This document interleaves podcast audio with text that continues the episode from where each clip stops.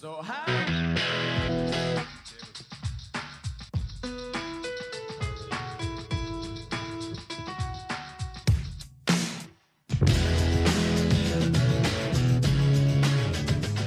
And welcome everybody to episode two of the uh, Vietnam Swans AFL podcast.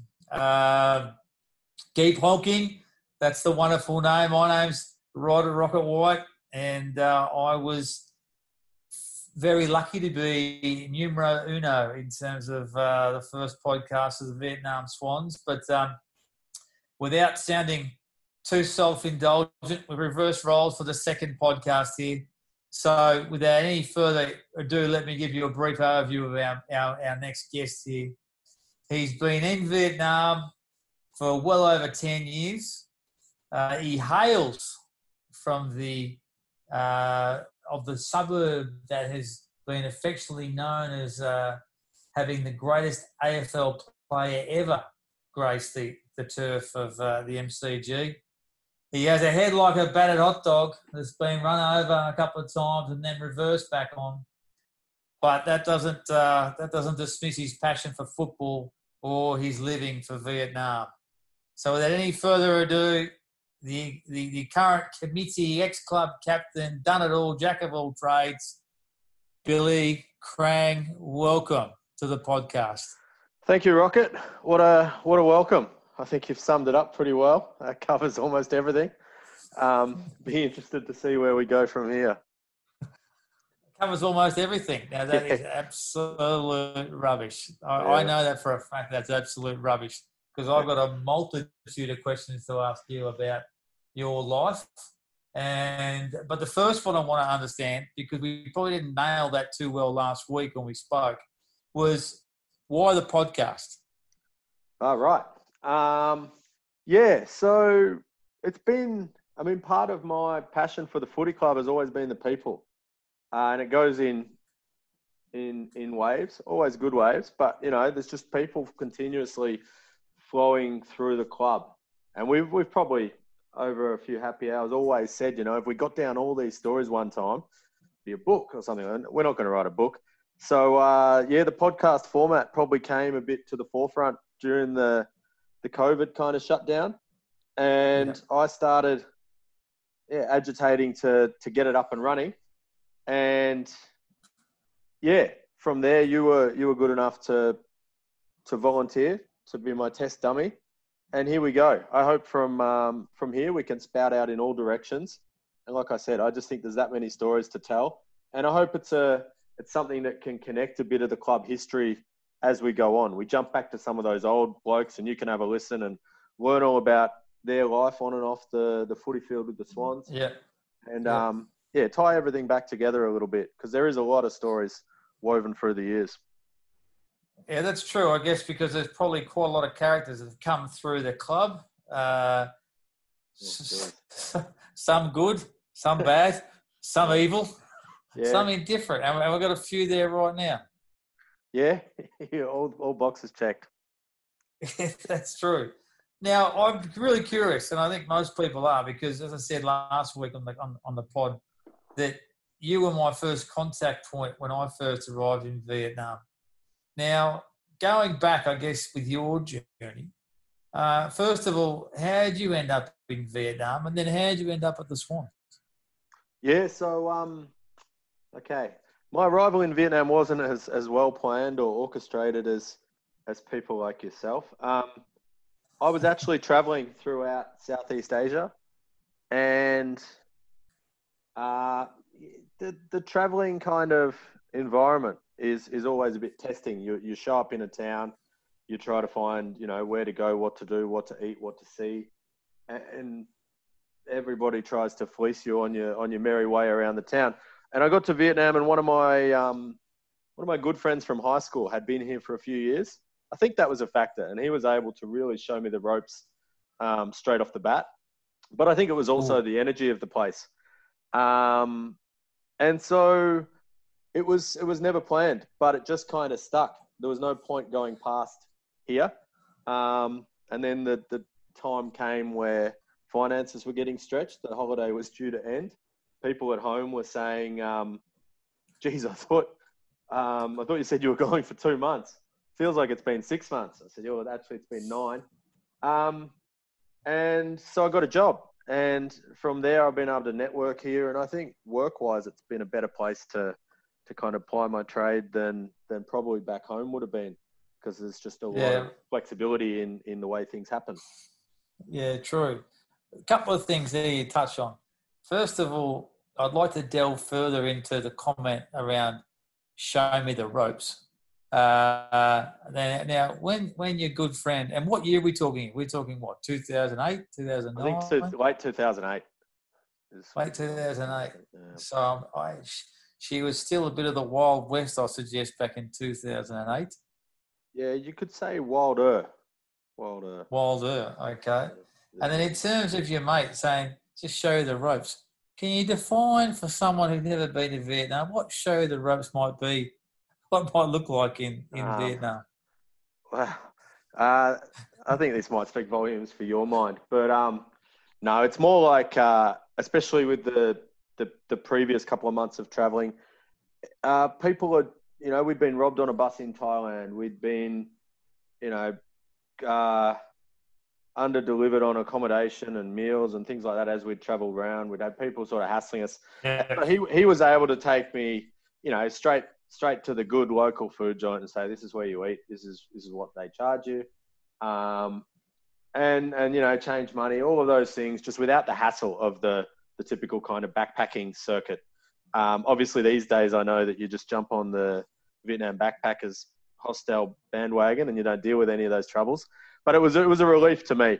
And there was, like you said, it was the slightly wilder east than it is today and he was able to give me some do's and don'ts back in in those times. And there weren't too many don'ts. I'll put it that way. I could imagine. I could imagine. Now, tell me, because I, I think we've briefly discussed this, but I actually don't know the nitty gritty to it. But obviously, we talked about your born and bred around the Chelsea area, which is obviously the home football club of um, of Leigh Matthews, which is obviously named as the greatest AFL player of all time. And then also following in his footsteps was was the junkyard dog in Travis Johnstone. Now, uh, or turned out to be the junkyard dog by the time I got to Brisbane. Looked like a shag on a rock. Yeah. Now, unlike your good self, we, what's your career path in, in, in Aussie rules? Because I wasn't sure you played a hell of a lot. yeah. Oh, it, I think it shows, doesn't it? Um, Well, I didn't want to go down that path, but since you raised it, I am the coach. you, yeah, yeah. Hence, fall line. back as your spot. Yeah, you that way. No, I think we're kicking that way, coach. Yeah, that way. Um, no, so yeah, I mean the the Chelsea footy pedigree, I wasn't so sure of as a as a kid, but I I, I did have this distinct memory that Leigh Matthews was on the walls. Um, it struck me uh, when when you asked me before this podcast. Struck me that he might have just been on the walls because he was an uh, incredible football player, and I'd, I'd lived my life justifying my football off off his uh, his upbringing. But uh, it turns out Leigh Matthews did play for the Chelsea Seagulls, and so did I. Uh, the difference was at about under 10s, under 11s. Um, I complained to my dad one too many times that my hands were cold after a, a Friday night game at the Chelsea Footy Club, and him putting him in the, the hot water bucket. And he said, "Right, little pussy, that's enough. Uh, I'm not taking you to footy anymore if you're gonna if you're gonna." So I, I didn't really enjoy it. I was doing a few other things. I was pretty focused Really? on getting down the beach. We lived on the beach in Chelsea, so doing the life saving, sailing, sailing yachts. Uh, Lex The Bertrand, beach in Chelsea. Lex lived on the Bertrand. bay, you mean? Lex Bertrand also uh, is a you know a, a famed uh, grower upper in the the Chelsea area. Went on to win the America's Cup. John Bertrand. Sorry, Lex Bertrand's his brother, who was still involved Yeah, in the right. club when I was there. Okay. no, no, no, don't don't let me pick you up. Just a minor, just a minor little bit of history. Yeah, correct, yeah. So that was all good about. Getting that right. Right. Okay. And so clearly, with cold hands at the age of nine, you had the pain tolerance of a heavy sneeze. Then, by the sounds of that. Yeah, I, think it, you could verify that with my old man. But yeah, I think his uh, his tolerance wore thin, and he said, right. Um, so you can imagine his surprise when I called him up 27, 26 years later. I said, yeah, Yeah. Dad, I'm um, playing my first game of footy next weekend against the Bali Geckos. Like, what? Yeah, right. Um, yeah. What about a was bit of shock? Yeah. But you played a bit of footy. You played. You played a bit of footy in Queensland, didn't you? no, no. not at all. Um, all. Right. No, I had to. just I had to. I had to deeply bury that part of my past. If you were to Right, sit in a bar on the Sunshine Coast and so much as pay attention to the AFL when it's on screen, you're you're going to be. So then the question, the question begs itself. Then now, then, Billy, is where's this passion for AFL come from now? Given that your glorious beaches on your doorstep in Saigon or in Vietnam. Uh, the passions for the footy club. It's it's not so much for, for AFL. Having said that, the, Yeah. the AFL passion has rubbed off on me. Uh, More so in probably the last couple of years, I've got gotten back into it and watching on the AFL pass and watching AFL 360 each night. Um, Yep. so it was the footy club. So I came to the Swans, and part of the footy club was uh, very Who got, much. who got you in? Who who got you in the first Uh, time? So it was actually a friend who I'd met, Nathan Forth, who is a gun on baller. I'd say he's Yep. still playing football in the, the kind of Portland area, which is quite a good uh, recruitment Jeez, area for the Swans. Breeding ground for the Swans. Yeah, um, that that Warrnambool area. Anyway, so he, I, I knew him around town, and he was always at me saying, "Come down, have a kick. Come down, have a kick." And uh, we had a Saturday morning breakfast, and he said, "Right, uh, footy training's on." So I came down, and I think in a pair of thongs, pretty much the way I probably showed up to most trainings that you've coached. Um, Yes. And he and I was still thinking at this stage, I'll have some beers afterwards. I'll sit through this. I won't won't have a run. And um, two things happen. The the Swans is a very uh, diverse group of people, as we've sort of touched on. And I, I did have a look, and I thought, well, I'm not the I'm not the oldest person here. I'm not the unfittest person here. I'm probably not the least coordinated person here. And it just felt like the right environment to have a kick. And I still do maintain it's the best environment to play a bit of footy that you'd ever find. Um, yeah, no. yeah, and from there, that weekend, met a lot of the other guys. They included some some people like Phil Johns and uh, Gus. They were memorable. That's going to be my next question. Of that, of Ah. that time of when you uh, when you waltzed into the club, anyone there that you met on that on that in that year, let's say, is still around today? And obviously, you've touched on Phil is still dipping in and out. Angus, who is uh, who's still there? Gus, Mi- Uncle Mr. Gus. Mr. Anyone Powell, else? Mr. Powell was on the track that day. Wow. Um, and here's a bit of a, uh, I don't think it's a trivia question, but um, Big Drew Franklin was the coach of that session, and he actually ran out for the Thailand Tigers in the last Asian Champs. He's just landed uh, back in Thailand in his, his global sort of crisscross travels. So Yeah. that was a bit of a, a funny thing to come across him as we were walloping the, the Tigers last champs. right. He's gone downhill in his footy since then. Side note, yes, thank you. A little bit of a clip to the Thailand Tigers on the way through there. Yeah, well, okay, a little bit of a drive, by. Yeah. Uh, very, so, so anyone else like uh, was Flapper there then? I don't know. Flapper No, no, or Damo or Uh, Damo, Damo? Judd, yeah, Damo would have been, but he wasn't at that session. I'm not. yeah, right. I get the feeling his his work. He was working with Mr. Powell at the time, but I get the feeling they were when they were under the pump. They were really under the pump because they Yeah. they'd go kind of missing for patches, and then there was a few of those guys, and then they'd show up. Um, yeah. So the other one that was a big part of my early days at the footy club was Nick Shields. He was Oh yeah, larger than life. He didn't leave Vietnam, but uh, yeah, he yeah, was down there. Um, yeah. and there's no one else who's still. Oh, I'd, I'd hate to be forgetting someone who I've been mates with for Yeah, yeah, no, 12 that's years right. now. But, But but you still keep in mind- contact with a few of those boys, right? Because Yeah, obviously there's 100%. the the catch ups that happen down on Boxing Day and stuff like that Yeah. for the cricket. I've only made it to one of them, but um, yeah, there's there's still plenty of uh, contacts from those days and uh, all the way through the journey, which is great. Yeah. All right. Now let, let's talk about two other passions in your life, and in no particular order, but surfing is number one, followed by Vietnamese women.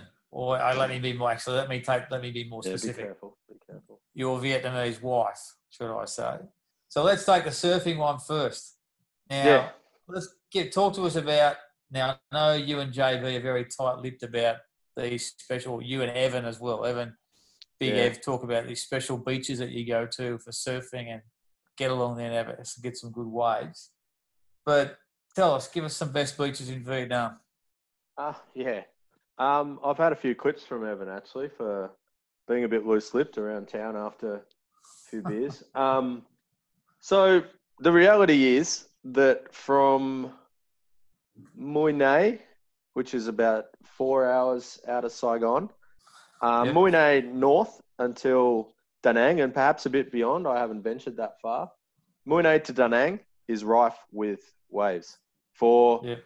for I lived on the Sunshine Coast, which is it's not it's not a it's not the Gold Coast, but it's it's renowned for pretty good waves, Noosa and quite a few other good spots. And uh, I reckon we get as many surfable days here as as they get there. Uh, the Yeah, right. difference the difference is a good day at Noosa, which happens five times a year. Uh, you get to share the waves with basically an MCG crowd in the lineup. It is, it's an absolute joke. Um, here, here in Vietnam, the biggest challenge is uh, getting your mates organised uh, so that you've got somebody to, to you know, scoot up, scoot out to check the surf with you and discuss Yeah. it all, and um, go and go and have a an iced coffee or a beer if it's your last surf for the day. So yeah, it's it's an incredible coast, um, and I mean most people still focus on the. This is you know the weak point of all travel. I think most people focus on the the on the map places, and it's it's off the map that that all the good all the good stuff is. Well, that's why I'm sort of raising the topic because for the for the handful of people, let's say more than a handful, but the handful of people are going to listen to this that might be in Australia looking to come on the next holiday because when Vietnam looks like opening back up as one of these sort of hubs, let's so to speak. Uh, Vietnam is a holiday destination, and certainly for beaches, is out of this world. So, and no doubt there's a few surfers amongst them. Yeah, there's no surf. Anyone from Australia looking to come across? No surf, no surf, none of that. Um, you, I mean, that's that's our biggest fear. These things can get out of hand pretty quick. It's happened Yeah, many times. But there's waves. All, like I said, Mui Ne to Da Nang, it's all waves. You can't go too wrong. Uh, there's better and there's better spots, we think, but we find new spots every season. So, um, yeah, if, if someone wants to get in the water, it's, it's a brilliant piece of coast. Get a scooter. Um, get someone to jimmy you up a, a kind of rough board rack and go for a ride. You, you'd never fail doing that. Yeah, true, true, true, true. Now, now moving into the the the the, the, the greatest passion of your life, you got married Yeah. um, to a lovely Vietnamese lady. Now, I don't think the story's ever been properly told about how you two met. Um, how did that all come about? Like, Uh, she's a pretty sharp woman, your wife. Now, what are you trying to no say? disrespect. No, no, no, no, no, dis, no disrespect. But, but I tell you, there must be some magic that goes on when your mates aren't around and have a couple of beers, or I don't know. You must be some sort of crooner, or how did you how did you woo her? Like that's the that's the crazy part. Um, Ah. and I certainly wouldn't have been via your Vietnamese skill set because I've seen that in action, which is obviously better than mine. But I'm really curious as to how you uh, were able to woo the lady. Yeah. So um, it's it's not as as I, I should I should create a better story for you here, but I'm under the pump. Uh, she used to work for the ANZ. Um, one of my Bank, I, I, ANZ, Bank, yeah, yeah. Yeah. Um, here in Vietnam when they were a thing, um, and anyone who ever dealt with the ANZ in Vietnam knew that it was it was pretty tough, pretty tough going in there. Um, Yep. they used to run under the premise that they were called ANZ. They used the logo and they had the same celebrities that would be in an ANZ bank in Australia, but they were no way related to ANZ Bank in Australia, especially when they were responsible for transferring your money or, or you know, processing payments for you back and forth when you're trying to run a business at this end, and so it was it was an absolute nightmare. If if you know money would go missing for a week, and they'd they'd say they don't know where it is, even though it's ANZ to ANZ. All these things Yep. that you just you'd hope for a little bit better from a so-called you know financial icon of Australia. Um, so, so I- for all you ANZ, so, so for all you ANZ employers listening out there, what we're saying, there's a little bit of room for improvement. We're not actually Uh, canning you completely, but there is some room for improvement. Well, they- feedback. They were proven as crooks at the Australian end last year, weren't they? And they were just incompetent at this end. Right, Anyway, yeah, my, yeah, beautiful, my beautiful wife was doing a great job. Um, she was actually signing people up for for credit cards and, and whatnot. Uh, but happened to, unfortunately for her, those people were and the better looking people are placed on desks out the front. And so when Yeah. I was when I was coming in and waiting to to recheck, you know, what transaction had gone missing this week or whatever, uh, she'd happened to be in the foreground, and I'd, I'd ask her if she happened to know uh, what anything about about my problems. And sure enough, we we talked and talked, and um, there's less personal privacy here in Vietnam, so she was forced to have a, a real phone number on a business card, and from that, I was able to slyly move on to some some coffee and, and a dinner after that. And Right. the, re- the rest, as as they say, is it's all history. So you went for the yeah, you went for the personal transaction rather than the financial transaction, but not nice. after look, yeah, I mean that was that was the only thing that yeah that made the old trip to the ANZ worthwhile, and it turned out it was very worthwhile. So thank you ANZ. I'm really glad that you came to Vietnam for a few years. Um, okay, there's a there's a there's a reverse there's a reverse pat slap right there. yeah. No, no. So, so from there, we actually celebrated our two-year wedding anniversary last night. Um, Really? yes, Oh, yes. So if you were to, if you were to look back through your your Google Maps or something like that, you would have been down in Barria on this. I was Barria Volunteer, absolutely. on, on this yesterday, fantastic two years ago. Um, Wow. Yeah, I remember that day. Those couple of those couple of those loose units of yours that came up from Australia. yeah, They were partied for about a week. yep. They um, yeah, they met the Couple uncles. of, couple of good lads. Yeah, had a very good trip. Those boys. Now, swinging the talk back to footy. Um, and, and I guess a few more footy questions. So after I waffled on last week for just over an hour, we're going Yep. to try and Yep. get this under a, a bit less than that this week. So, um, so swinging back to footy now. Who? This is a this is a question without notice, but the way you play the game, which is fairly, I'm going to say this in a nice way, but it is, it is a backhanded compliment. It's a bit unorthodox. But who would you say you model your game on at a, at a current AFL level? I'm pretty sure my uh, my ilk has well and truly left the game, but uh, there would have been some dour. So, I mean, my my thinking is um, focus on something that you can you can get your head around, and so I've always, you know, when someone says we need a centre forward for a day, I'll, I'll go and try, and it's it's pretty embarrassing, and and I don't know why. Um, you've tried to tell me a few a few pointers. It just doesn't help. If you don't have it, maybe you just don't have that instinct. So No, uh, that's true. fullback, fullback. I've always found that you get somebody who knows what they're doing. They take you to the right spot, and um, from there you just kind of have a crack. Um, Have you heard of a bloke called? Have you heard of a bloke called Simon Prestigiacomo? I have heard of. Yeah, is that your Yeah. uh, okay? The human, the human blanket didn't get many kicks, Yeah, but he, but his, but his opposition didn't didn't get many kicks either. yeah. So I mean, I've I've just always found it more rewarding to you know to pick a job and just focus on it than um. And it's funny, you know, we've had Irish guys come in that can go and read play and pick it off, and Yeah. um, I yeah, I mean, I've always just been more suited to have it come at me than than try to get it to come at me. Righto. Now a bit more again closer to home. Who has been the best player that you've seen wearing the Vietnam Swans Guernsey over the journey? Um, I mean, we go to to numbers. The fact that, that Jukesy went back to back to back to back, best and fairest. Uh, what what his? I mean, what his? I think we've had plenty of midfielders. You know, Yeah. he, he was no better than Jakey, I would say, at the moment. But what Yeah. he what he and and I'm not and, and I think Jakey's the most incredible footballer just for his. So his Dukesy, we're saying. Du- We're But saying he- Dukes is now yeah. Cambodia, right? Yeah, yeah. But what he could do in in his Swans days was he could lift to whatever we needed, and he just had those. I, I think he just had the the silkiness, like the skills to be able to, and, and he really did pick us out of a lot of. So you know those those near run games or games that are in the balance, he could really Yeah. just just elevate us above.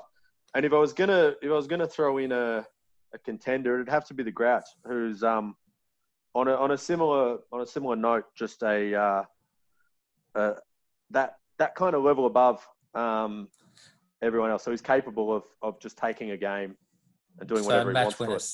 Yeah. Um, yeah, I mean, there's, there's a lot I'm going past. I mean, in, in Jukesy's era, there was four or five guys. They were all teachers at the time.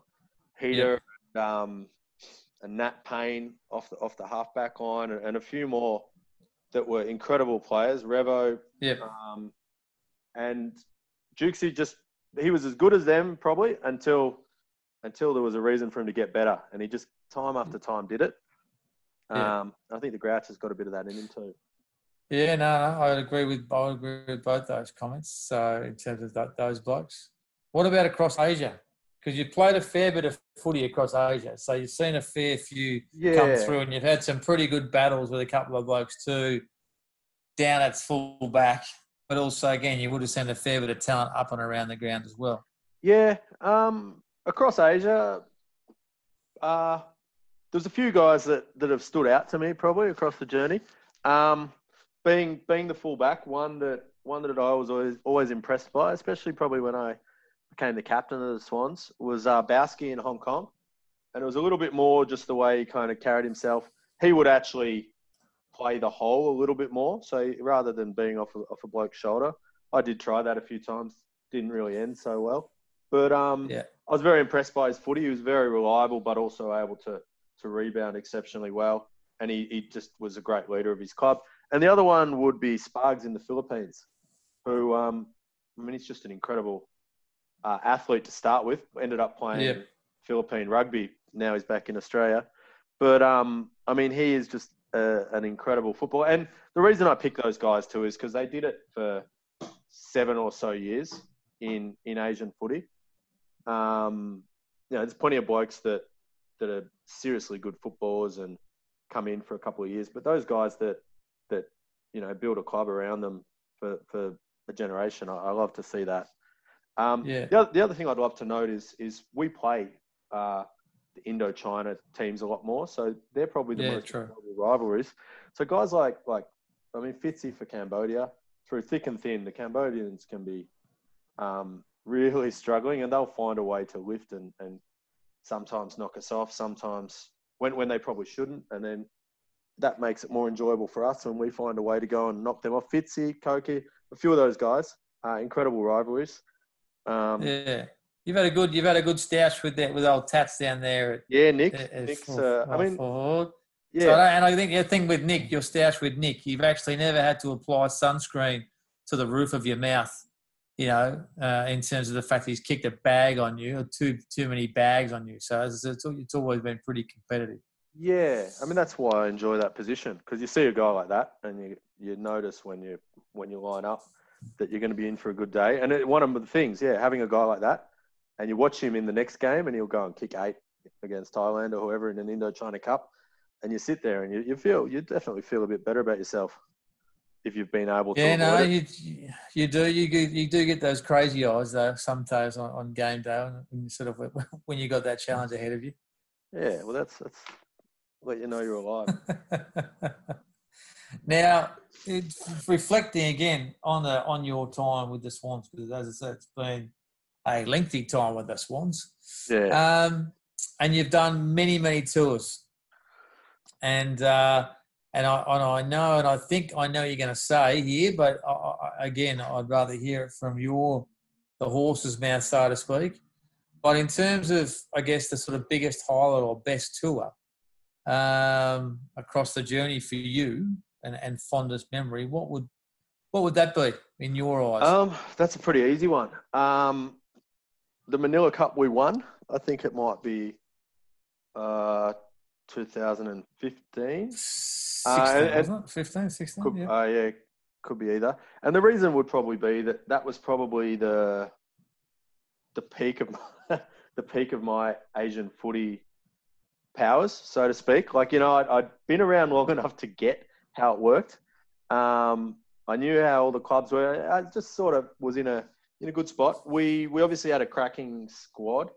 Um, I did room with with Dave O'Shea on that tour, who'd come. He'd just moved Ooh. to Jakarta, but he'd come back to the Swans.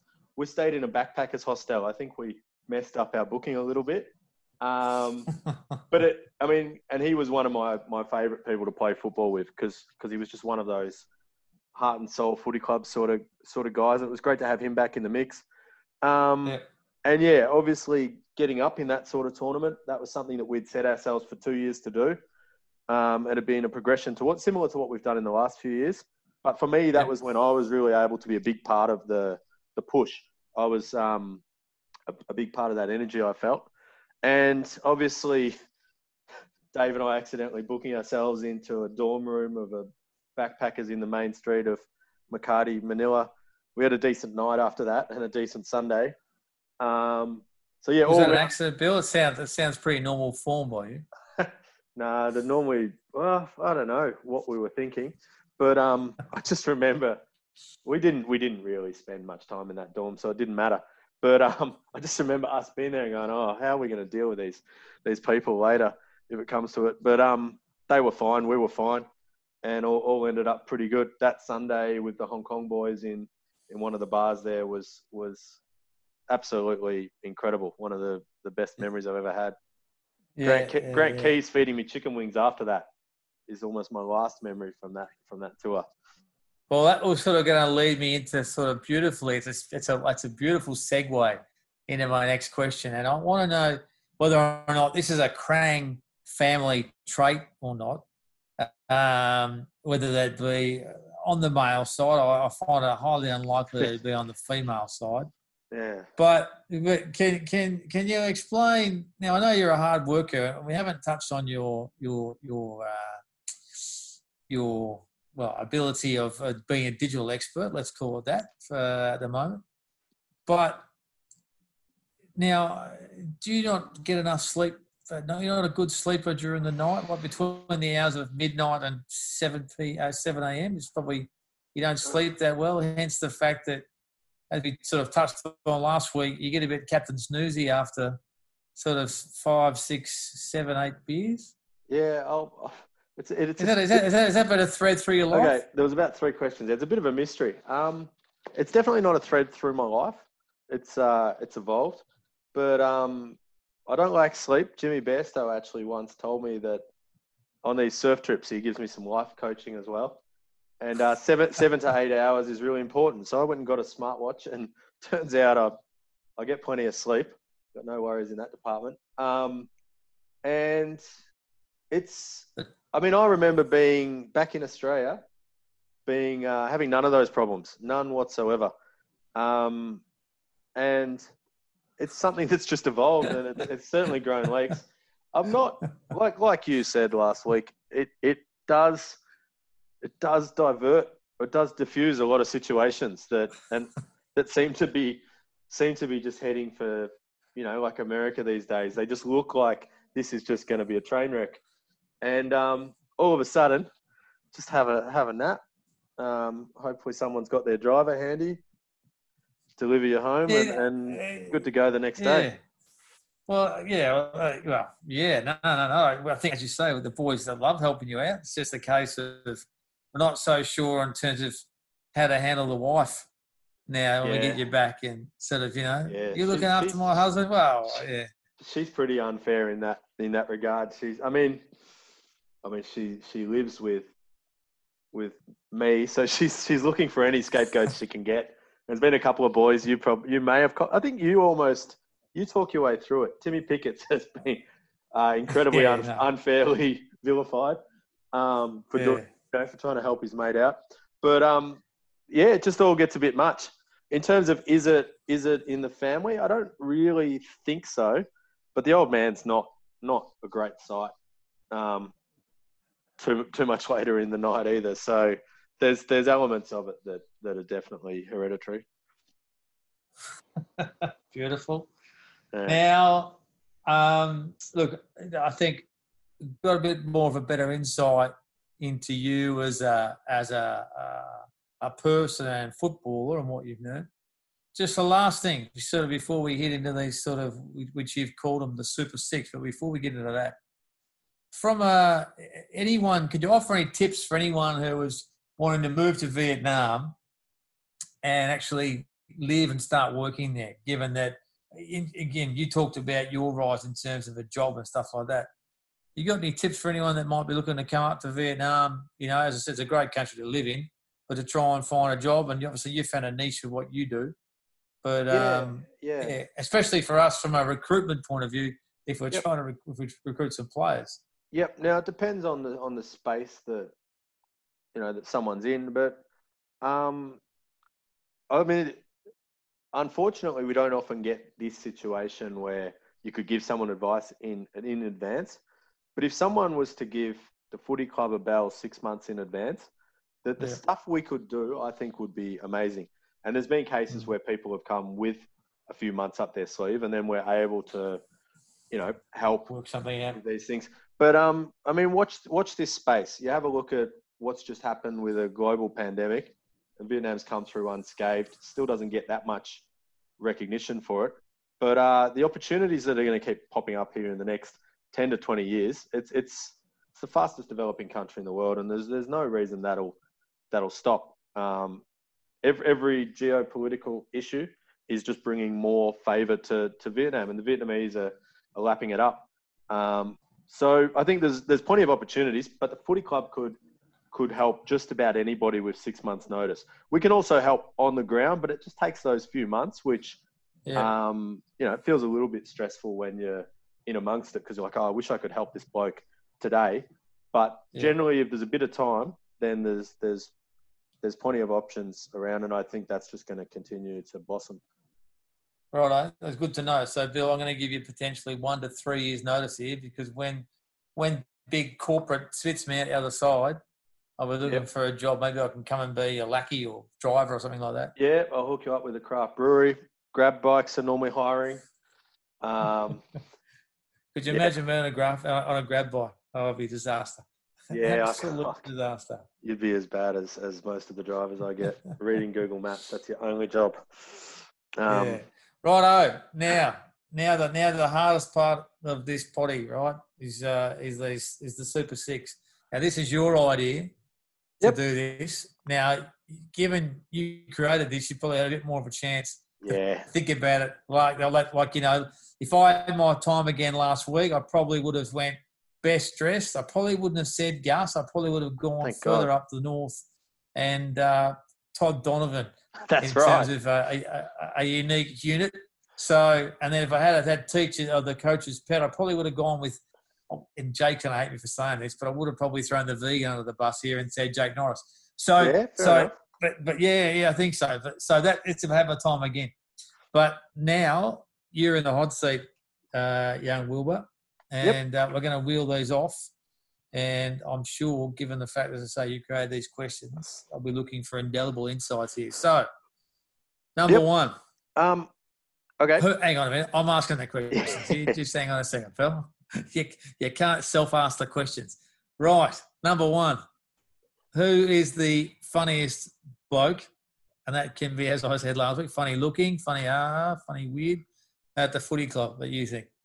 So I've um what I was about to say is I've I've actually I have been able to have a think about this and I've tried to go back through the years a little bit. So some of these you won't know. I'll give a quick a quick bit of background. But Dirty Brian, good. I'm going to go for as the funniest swan. he was one of our Irish recruits. Um, Irish John and Dirty Brian came through at the same time, uh, and was just incredible around the club. Actually, didn't didn't miss a tour. Really, really took to the sport. Was a very handy on-field acquisition, uh, and he was just hilarious. Um, mostly just, I mean, Dirty Brian. He was he was very sloppy in his uh, off-field endeavours. Dirty Brian.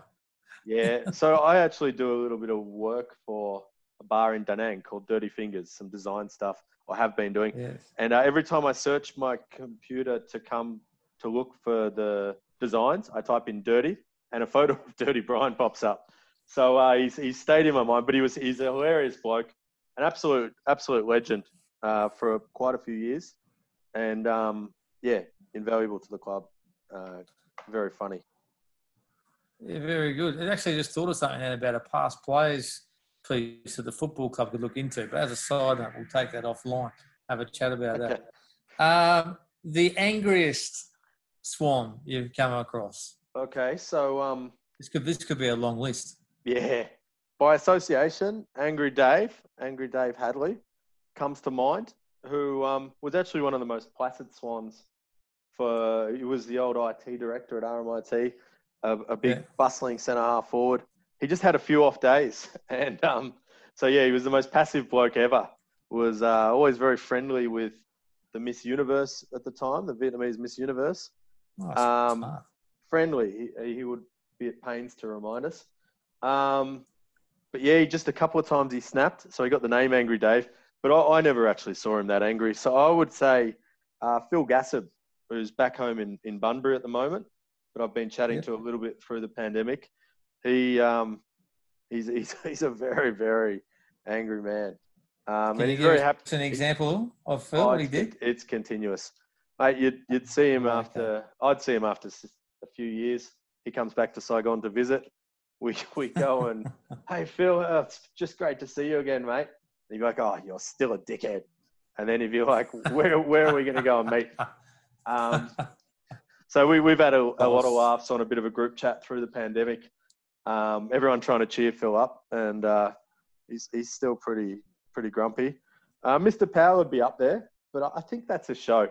I think Mr. Powell is uh, he's he, he can be angry. As I said, you know, putting him and that one of the guys out of the Muppets that sit up there in the box up there, the Muppet Show. Yeah, might be one of those blokes. but underneath he's the most down for whatever and, and ready to go bloke. So I don't think he's having Yeah. that bad a time. He's just he's just putting it on for show. Yeah, no, fair enough. Um, yeah, you brought it up last week and then said I've changed my vote, but in terms of the best dressed Swanee getting around in your time, Yeah, so um, one bloke I'd, I'd call out, special mention, would be Dukesy.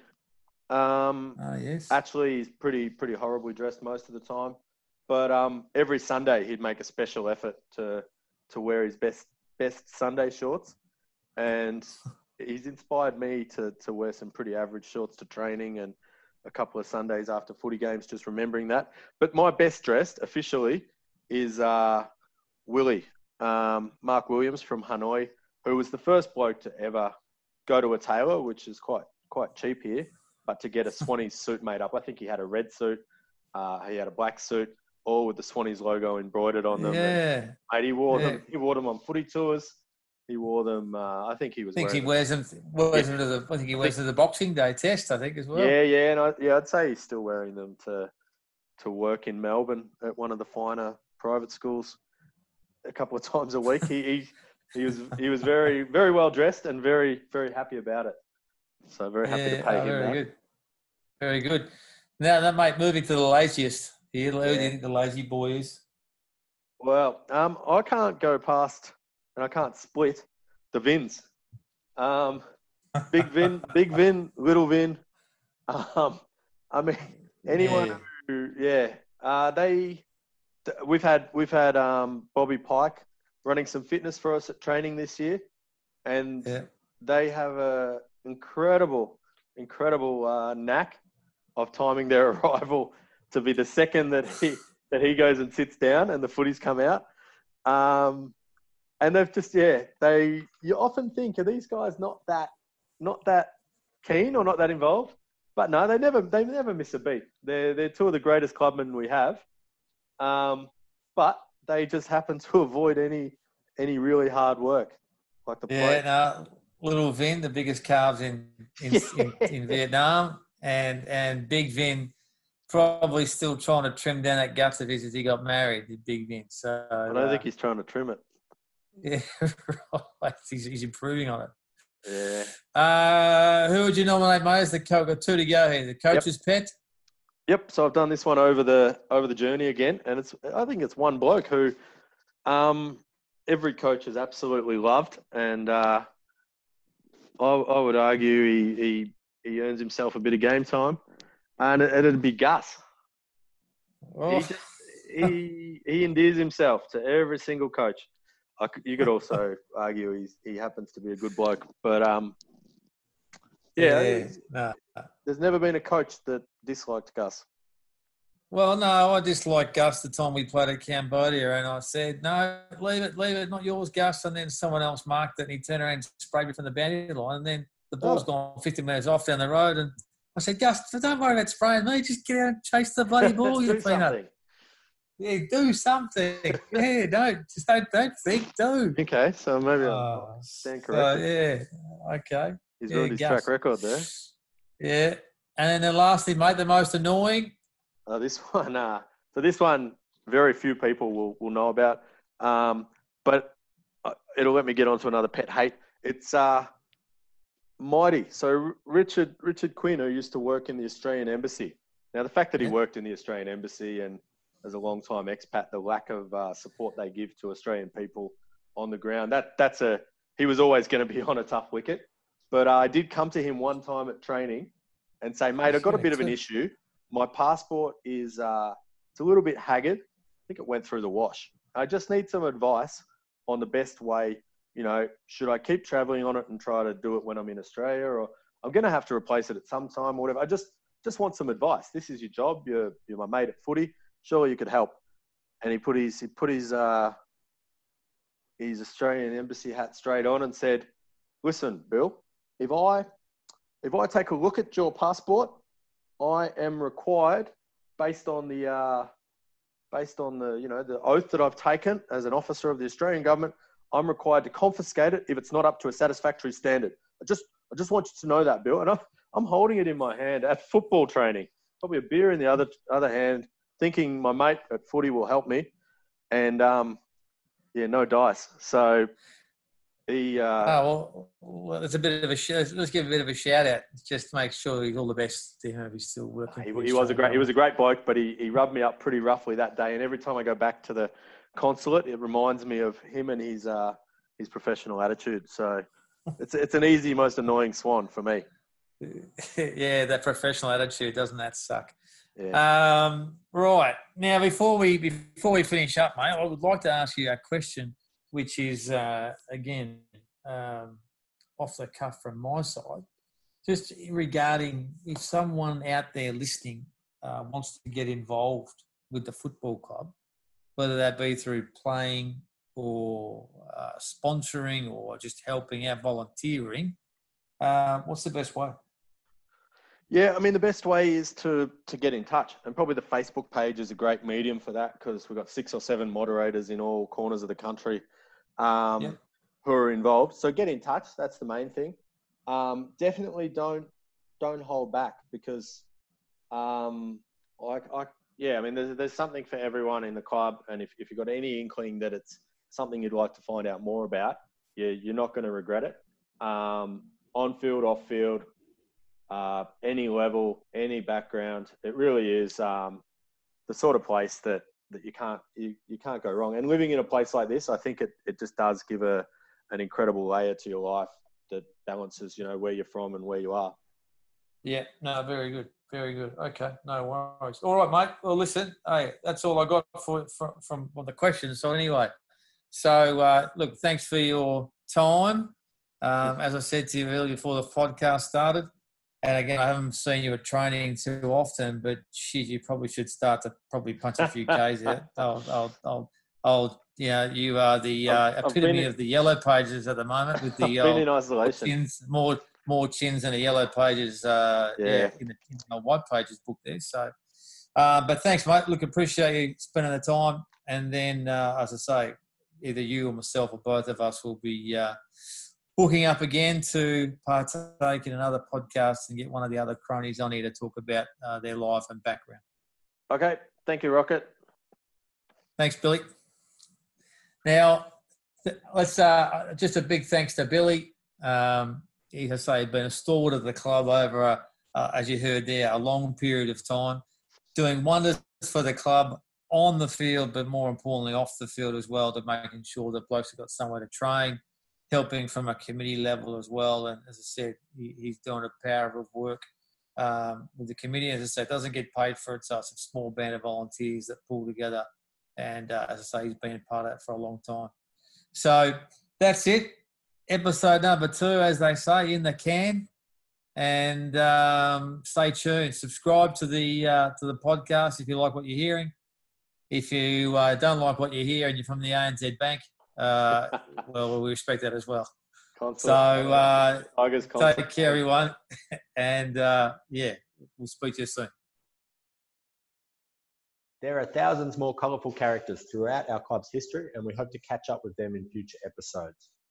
Keep an eye on our Facebook, website, and subscribe wherever you found this podcast to catch those episodes.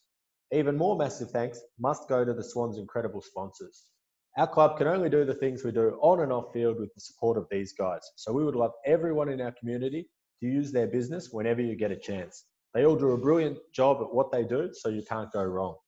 Our 2020 major sponsors are Wide Eyed Tours, the best Indochina specialized travel agent out there, Vietnam Backpacker Hostels, the most incredible budget accommodation you'll ever find with great locations throughout Vietnam, the Alfrescos Group, who provide the best Western food here in Vietnam, including an amazing delivery service if you're still staying at home, Beachside Boutique Resort, Club Hall of Famer Travi Fennell's Paradise on An Bang Beach in Hoi An. It's a must stay if you're in that part of the world. And we've got two new sponsors in 2020, which is an incredible, incredible result given the circumstances of, of this year. HMS Host International, led by Jono, the funniest Swans old man, who manage hospitality chains in the region, including Burger King, who have seemingly been sponsoring our president, fullback, and Sharmak through the lockdown. And TAL Apparel. Thanks to Big Jimmy up in Hanoi. They're a fantastic apparel manufacturer bringing the latest technologies, fabric innovations, and quality together to achieve outstanding results. They're at the pointy end of apparel production, both here and internationally. Like I said, check out these guys, use them where you can, you will not be disappointed. Stay safe wherever you are, keep honking your horn, and let's make sure we're singing this song together as soon as possible.